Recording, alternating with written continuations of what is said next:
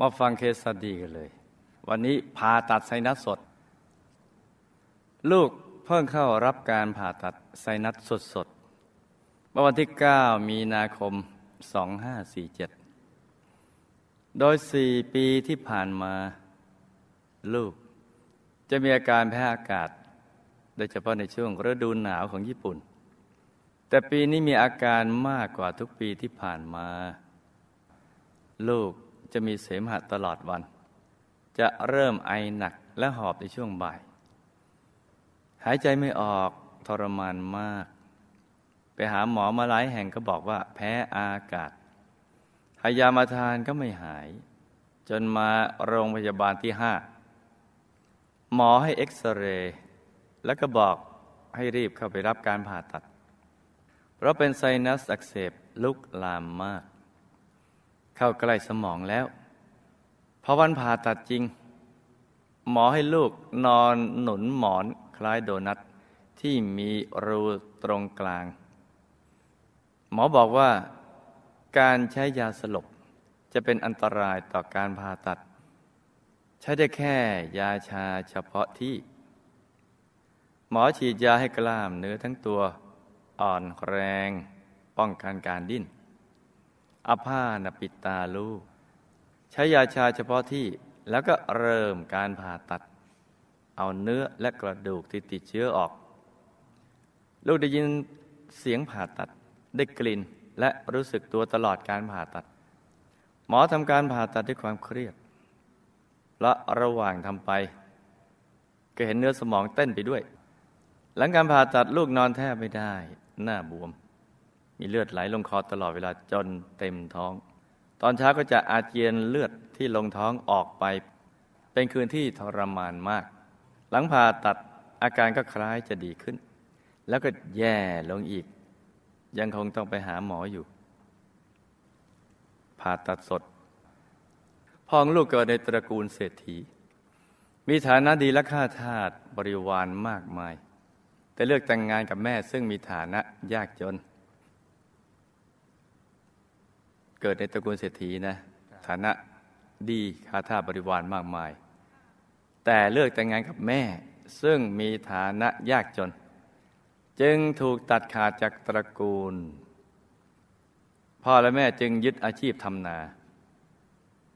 จากเศรษฐีมาทำนา ท่านมีลูกสิบคน ตัวลูกเป็นคนที่เจ็ด แม่มักทำบุญที่วัดใกล้บ้าน แม่นะเป็นมะเร็งปอดเสียชีวิตด้วยอายุ 47 ปี หลังจากนั้นพ่อออกจากบ้านไปอยู่กับภรรยาใหม่ ลูกๆกก็ต้องดูแลกันเอง โดยพี่สาวออกหางานทำพี่ชายทำนาเลี้ยงน้อง ลูกได้เรียนต่อ โดยต้องอุ้มน้องซึ่งมีอายุไม่กี่ขวบไปเลี้ยงที่โรงเรียนด้วย ฐานะตอนนั้นยากจนมาก มีชีวิตอยู่ด้วยความลำบาก เมื่ออายุ 27 ปี ลูกก็ได้แต่งงานกับสามีชาวญี่ปุ่นทำให้ฐานะดีขึ้น มีลูกสาวอยู่สองคน ครอบครัวก็พร้อมหน้า ฐานะก็ดีขึ้น แต่ก็รู้สึกว่าเรายังไม่พบความสุขที่แท้จริงเลย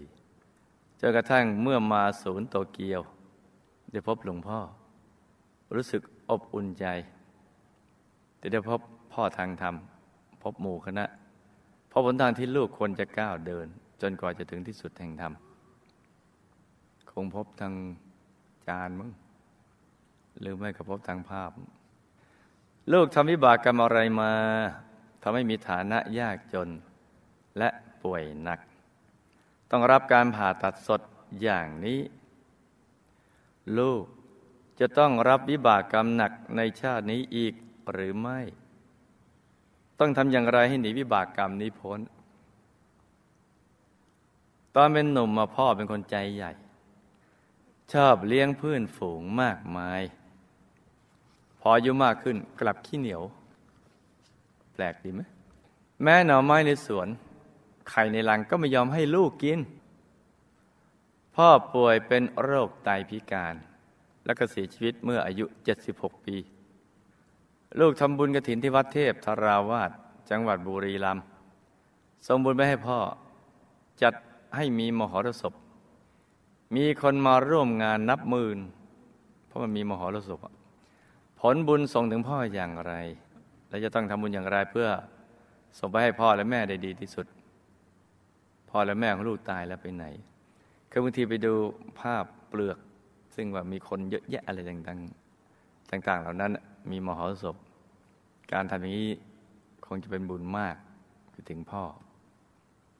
พี่สาวลูกตั้งแต่อายุสิบแปดปีเป็นต้นมา บอกว่ามีกายละเอียด พาไปดูสวรรค์สองครั้ง พาไปดูนรกหนึ่งครั้ง เวลาจะมีคนตาย เขาจะเห็นกายละเอียดมาเอาวิญญาณของคนตายไปทุกครั้ง ถ้าบอกว่าร้อน ฝนจะตกต่อหน้าทันที ต้องการอะไรก็จะได้ทันที แต่ไม่สามารถนั่งสมาธิได้ เวลานั่งจะรู้สึกเหมือนมีคนนำมาจับเวียงไม่ยอมให้นั่ง ตอนอายุประมาณ 40 ปี ป่วยเกือบตาย พี่สาวเห็นพยามารกับพยากรรมต่อสู้กัน เห็นพยามารกับพยากรรมต่อสู้กัน พยามารจะเอาตัวพยากรรมไป พยากรรมบอกว่ายังไม่ถึงเวลาเลยไปไม่ได้ เรื่องนี้เป็นจริงหรือไม่อย่างไรคะน้องสาวนั่งสมาธิ เห็นวงใสๆรอบตัว ตัวลอยเบา ส่วนหลานตอนเป็นเด็กแปดปีนั่งสมาธิ สุนัขจะหอนทุกทิศทาง เห็นกายละเอียดมหาบ่อยๆ เห็นเทวดาประจำตัว เห็นอัจรถที่เทวดานั่ง น้องสาวและหลานเห็นจริงหรือเปล่าคะ บางครั้งลูกก็อยากนั่งให้ได้อย่างพี่สาว น้องสาวและหลานบ้าง ลูกเคยสร้างบารมีกับหมู่คณะมาอย่างไรคะ เห็นไหมล่ะ ลองสันนิษฐานดูสิจ๊ะว่าเรื่องทั้งหมดควรจะเป็นอย่างไร นึกไม่ออกให้บอกฝันในฝัน ลูก เคยเกิดในสังคมเกษตรกรรม ในชาตินั้น จะมีนิสัยตรณี ไม่ค่อยทำทาน และไม่ค่อยดูแลสัตว์ที่ใช้แรงงาน บางครั้งก็ปล่อยให้ตากแดดตากฝน ครั้งหนึ่ง โมโหควายตัวหนึ่ง มันดื้อเลยดึงเชือกที่ร้อยจมูก อย่างแรง จนมันเป็นแผลเวอะวะ เรื้อรัง ด้วยความโกรธ วิบากกรรมนี้แหละ จึงมาอยู่ในครอบครัวที่ลำบาก แล้วก็ทำให้เป็นไซนัสที่จมูก ต้องถูกผ่าตัดสดจ้า ลูกต้องหมั่นทำบุญทุกบุญนะจ๊ะ แล้วก็อุทิศส่วนกุศลไปให้สัตว์ทั้งหลายที่เราเคยไปเบียดเบียนเอาไว้ อีกทั้งให้ปล่อยวัวควายที่เขาจะนำไปฆ่า ก็จะทำให้หนักเป็นเบา เบาเป็นหายจ้า พ่อตอนหนุ่มใจใหญ่ ตอนแก่ใจแคบ เพราะในอดีตชาติเนี่ยพ่อชอบทำบุญ แล้วก็มักมาเสียดายในภายหลัง บางทีก็ทวงคืนด้วย ทำให้ชาตินี้เนี่ยได้มาเกิดในตระกูลเศรษฐี แต่แม้เกิดในครอบครัวที่มีฐานะดี แต่กรรมก็บันดาลให้ถูกออกมาจากตระกูล เพราะมีครอบครัว จึงทำให้ลำบากนี่เป็นเรื่องของกรรมบันดาลอีกทั้งนิสัยเดิมๆก็ติดมาด้วยคือ ตอนหนุ่มใจกว้าง ตอนแก่ใจแคบจ้า พ่อตายแล้ว แม้มีกรรมสุราปานาติบาตแบบชาวบ้าน แต่ก็ยังมีบุญเก่าและบุญปัจจุบันที่ทำบ้างให้ผลก่อน จะไปเกิดเป็นภูมิเทวา ที่มีวิมานสมโสมอยู่ในหมู่บ้านภูมิเทวาแห่งหนึ่ง ไม่ได้ไปอบายจ้าแม่ ตายแล้ว ด้วยความเป็นห่วงลูกๆ จึงไปเป็นภูมิเทวา วนเวียนอยู่กับครอบครัวจนกระทั่งลูกเติบโต ก็คลายความห่วงลง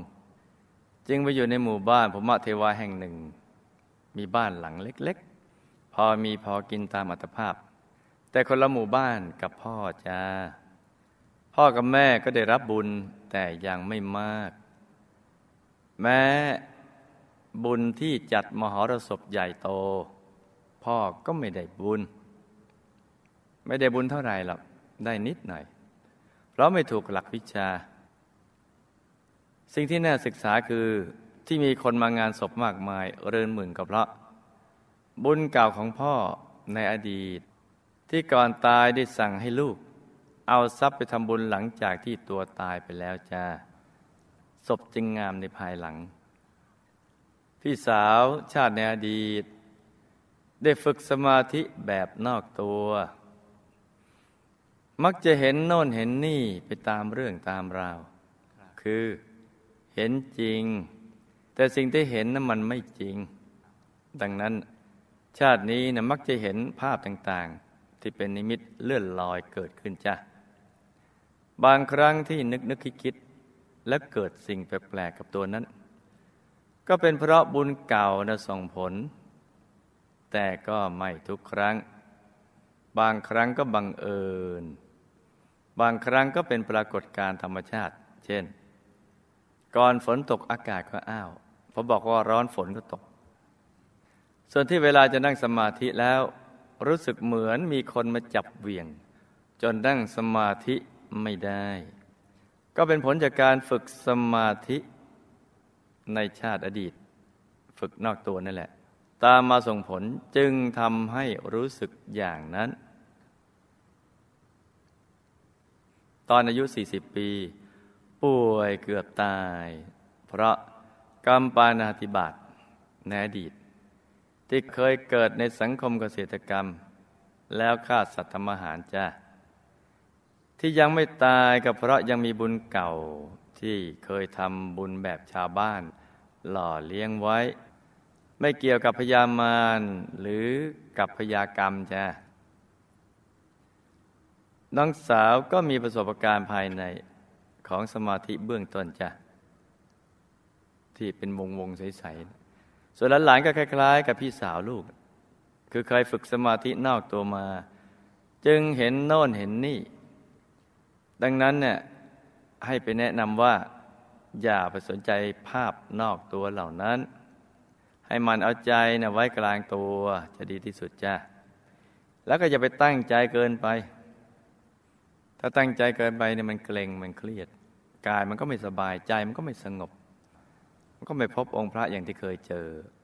องค์พระที่เห็นรัวๆลางๆหรือดวงรัวๆลางๆพอเราไปตั้งใจมากเกินไป มันก็กายมันก็ไม่สงบมันเมื่อยใจก็ไม่สงบกายไม่สบายใจไม่สงบ ก็ไม่พบ องค์พระหรือดวงใสๆอย่างที่เคยได้เพราะฉะนั้นต้องทำตัวสบายทำใจสงบเดี๋ยวก็จะพบองค์พระแล้วก็ดวงใสๆส่วนหมาหอนรอบทิศเนี่ยก็ไม่เกี่ยวกับการนั่งสมาธิของหลานหรอกมันเป็นอารมณ์ของหมา อารมณ์โรมนติกของหมา มันก็หงิงหงิงอะไรมันไปเรื่อยๆดีนะมันพูดไม่ได้แต่พูดภาษาคนเราจะเราจะวิ่ง ลูกก็เคยสร้างบารมีกับหมู่คณะมา แบบตามอารมณ์ คือเวลาอารมณ์ดีก็ทำบุญ เวลาอารมณ์ไม่ดีก็ไม่ทำจ้ะดังนั้นถ้ากำลังฟังอยู่นะลูกนะ ชาตินี้ให้ตั้งใจทำให้เต็มที่ในทุกบุญ แล้วอธิษฐานจิตติดตามไปอยู่ดุสิตบุรี วงบนพิเศษด้วยกันจ้า สิ่งที่ต้องรู้ ไม่รู้ไม่ได้ ชีวิตเวียนวาย อยู่ในวังวนหลีกเลี่ยงไม่ได้ แม้แต่สักคน ไม่มีใครพ้น เรื่องกฎแห่งกรรม